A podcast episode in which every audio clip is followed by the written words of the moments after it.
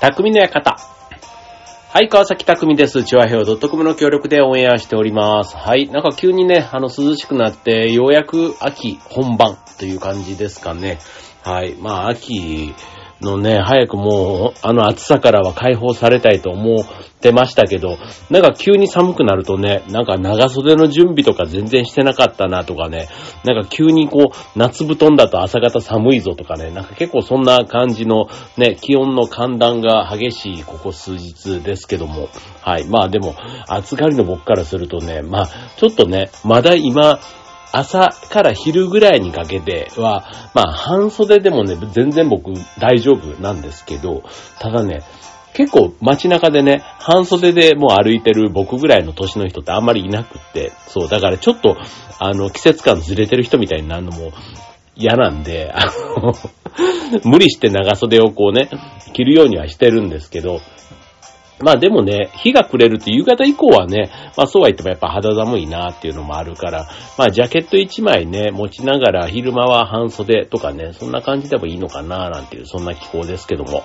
はい、まあね、あの、でも寒い、涼しいぐらいの方がね、何するにも、あの、特にね、ランニングとかね、そういったちょっとあの、スポーツもね、こう、昼間のね、日差しがあったとしても、暑さがない、ね、特に湿度がなかったりするとね、全然あの、体感が違いますからね。はい。まあそういう意味ではね、スポーツの秋なんていうのもね、まさにまあ秋の楽しみになるというところかなと思いますけども、はい。じゃあ改めてね、じゃあ今年の秋、ね、いよいよね、まあコロナも年々というところで言うと今年の秋なんかはね、もうなんか、まあインフルエンザだとかね、いろいろこう流行ってる中でも、まあでもね、秋のイベント、もう軒並み、本当に4年ぶりにね、なんとか祭りが、とかね、なんとかフェスが、なんていうのがね、ほんとよく聞きますけども、改めてね、まあ楽しい秋、ね、いろんな、ね、こ過ごしやすい季節だからこそ、ね、いろいろな秋の楽しみ方があるわけです。はい、ということで、えー今年の秋、ね、思いっきり楽しめることということで今日ご紹介していきたいと思います。はい、ということで、えー今年の秋は何する？テーマは秋でお送りしたいと思います。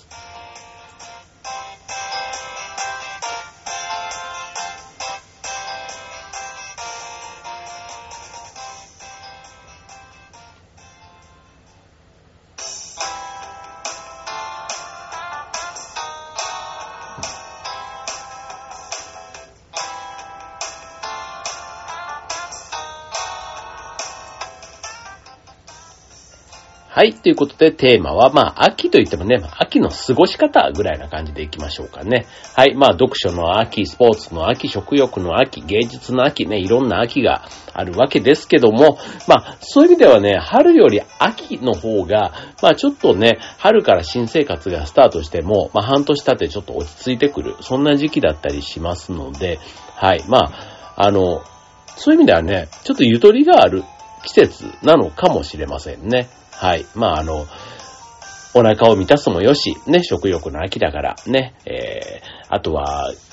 ね、美術館とか、ね、そういったところ行って、こう、感性を磨く、ね、コンサートとか行ったりね、まあそういった芸術の秋を楽しむ。まあ、いろいろね、人によってはその、秋の充実のさせ方っていうのはね、まあ楽しみ方違うわけですけども、まあちょっとね、えー今日いくつか、えー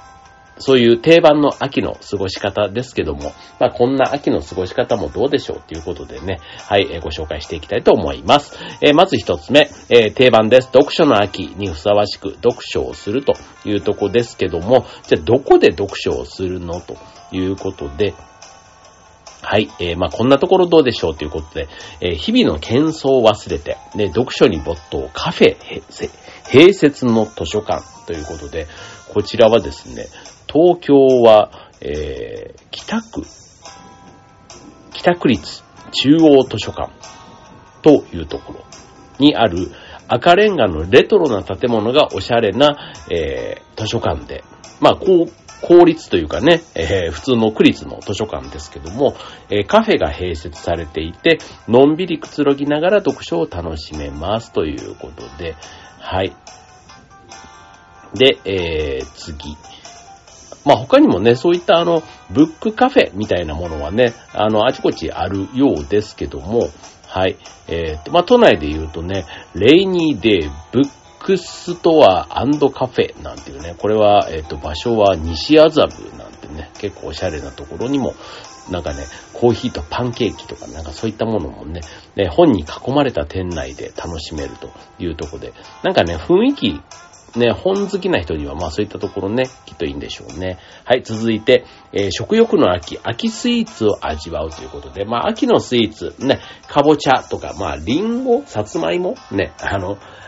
なんかリンゴだと冬か。うん。ですけどね、まあそういった秋らしい食材、を使ったスイーツなんていうのも秋はたくさん出てきます。はい。ということで、えー、まあ、あとね、ハロウィンの季節ということでね、ハロウィン気分を盛り上げる、ね、そんなスイーツもたくさん出ているというのがね、この秋の楽しみの一つかもしれませんね。はい、続いて、えー、紅葉スポットへ出かけると。ね、都内で言うと、あの、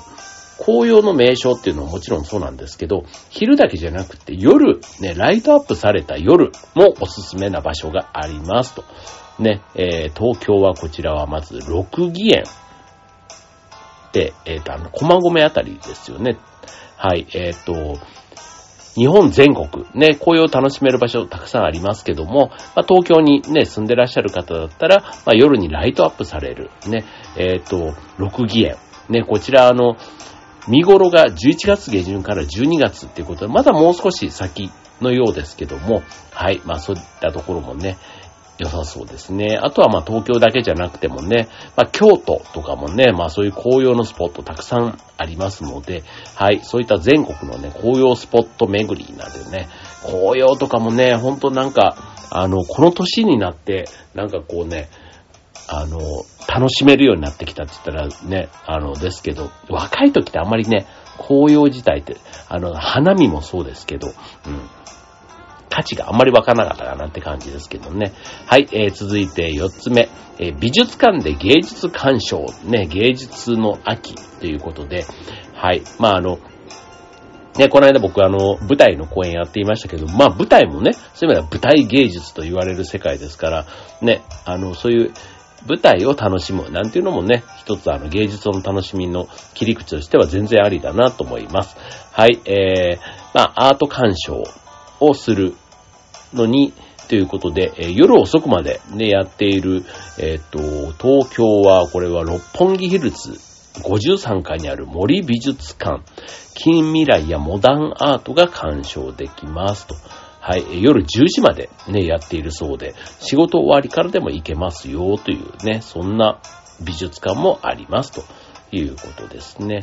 はい、えーと、あとは、えっ、ー、と、金沢21世紀美術館、こちら石川県のね、金沢市ですけども、えー、美術館というと絵画のイメージがね、強いかもしれませんけども、空間全体を利用したインスタレーション作品を数多く展示しているのがこちらの美術館と。で、具体的にはあの、五感で楽しめる体験型作品が多いので、まあ、アートのね、初心者の方でも、なんかその、不思議な体験というかね、五感を使った体験っていうところが、まあ面白いというところですね。確かにここ有名ですよね。はい。で、続いて、えー、食欲の秋ということで、秋の味覚狩りということで、はい、フルーツ好きにはね、え、ぜひというところで、えー、リンゴ狩り、梨狩り、ね、あとブドウ狩り、ね、なんかそういったね、狩り系がね、だと楽しめますということで、えー、こちら山梨県の農園ですけども、はい。で、続いて、あとはね、千葉県から行くとね、桜きのこ園っていうね、えー、椎茸がね、えー、枯れるというところです。僕ね、椎茸、昔あの椎茸栽培キットっていうのをね、買ってね、や、あの、育てたことありますけど、結構ね、楽しいですよ。あの、水をあげるだけでね、こう、金賞って言われるところにね、こう、霧吹きであげて育てるんですけど、結構ね、あれね、1回目で40個ぐらい取れて、2サイクル、3、3サイクルぐらい回して、合計80個ぐらいなんか取れた記憶がありますね。1500円ぐらいのキットが売ってたりしますので。はい。まあ、買う椎茸もいいですけど、ね、自分家で育てた、ね、あの、椎茸は、またそれはそれでね、あの、育てる楽しみっていうのがね、あの、椎茸ぐらいだと本当に、あの、結構、こう、育てるね、あの、水やりとかね、肥料をやったりとかね、ああいったところが、なかなか、あの、うまくいかないんだ、なんていう方も、はい、キノコは結構おすすめかもしれません。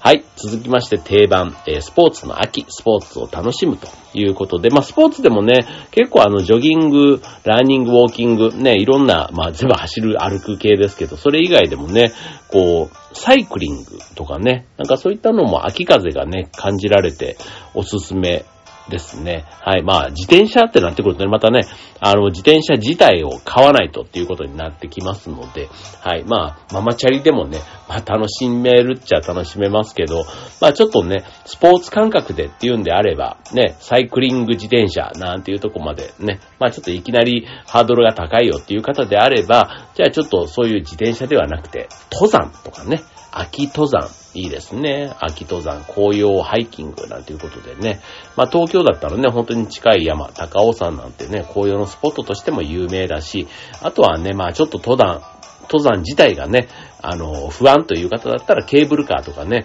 そういうリフト、ね、があるような、ね、そういったところを選んで、えー、行ってみるというのもいいかもしれませんね。はい、えー、最後。ね、オクトーバーフェストに行く。ね、これはもう飲み好きの人。ね、まあお祭りがさっきね、再開されたなんていうところで行けば、はい、このオクトーバーフェスト、結構ね、アルコールを飲める場所っていうことで、結構あの、ね、いろんなところで開催されてますよね。まあ、基本はね、ドイツのあの、お祭りなわけですけども、まあ、ドイツビールをね、楽しむ会ということで、えー、開かれています。えー、東京だったら豊洲で開かれているとか、あとは横浜ね、オクトーバーフェストなんて結構地域ごとにね、そういったあの祭りがあるということで、まあ秋のグルメとね、セットでね、美味しいビールを楽しみましょうということです。はい、ということでね、ワクワクのいっぱいの秋ですけども、ね、秋だからこそね、楽しみたいことたくさんあると思いますけども、ね、あのいつの間にか気づいたら、もう秋って結構ね、季節としては過ぎ去るのが早いっていうかな。うん。なんかね、気づいたらもう冬みたいな感じもあるじゃないですか。うん。だからなんか、春と秋ってね、なんかもう、春が来たらもうなんかゴールデンウィークぐらいからもうなんか暑くなってくるから、なんか夏モードみたいな感じだし、ね、寒くなってきたと思ったら急に次は冬みたいな感じでね、やっぱりなんか、あの、秋、うん、なんか楽しむっていうと、そう、意外と短い季節なの、ね、四季っていう割にはね、きっちり4分の1ずつあるのかと思いきや、ね、あんまりなんか、夏がなんか異様に最近ね、5月ぐらいからもう、9月まで続いてる、うん、そんな感じがしますので、はい、まあちょっとね、えー、まあ短い秋ですけど、ぜひお楽しみください。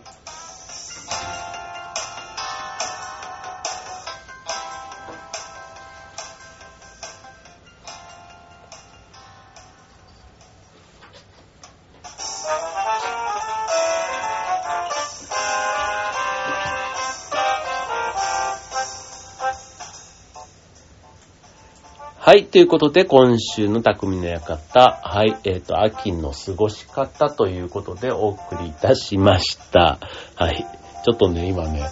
うちのね、あの、奥様が帰ってきまして、あの、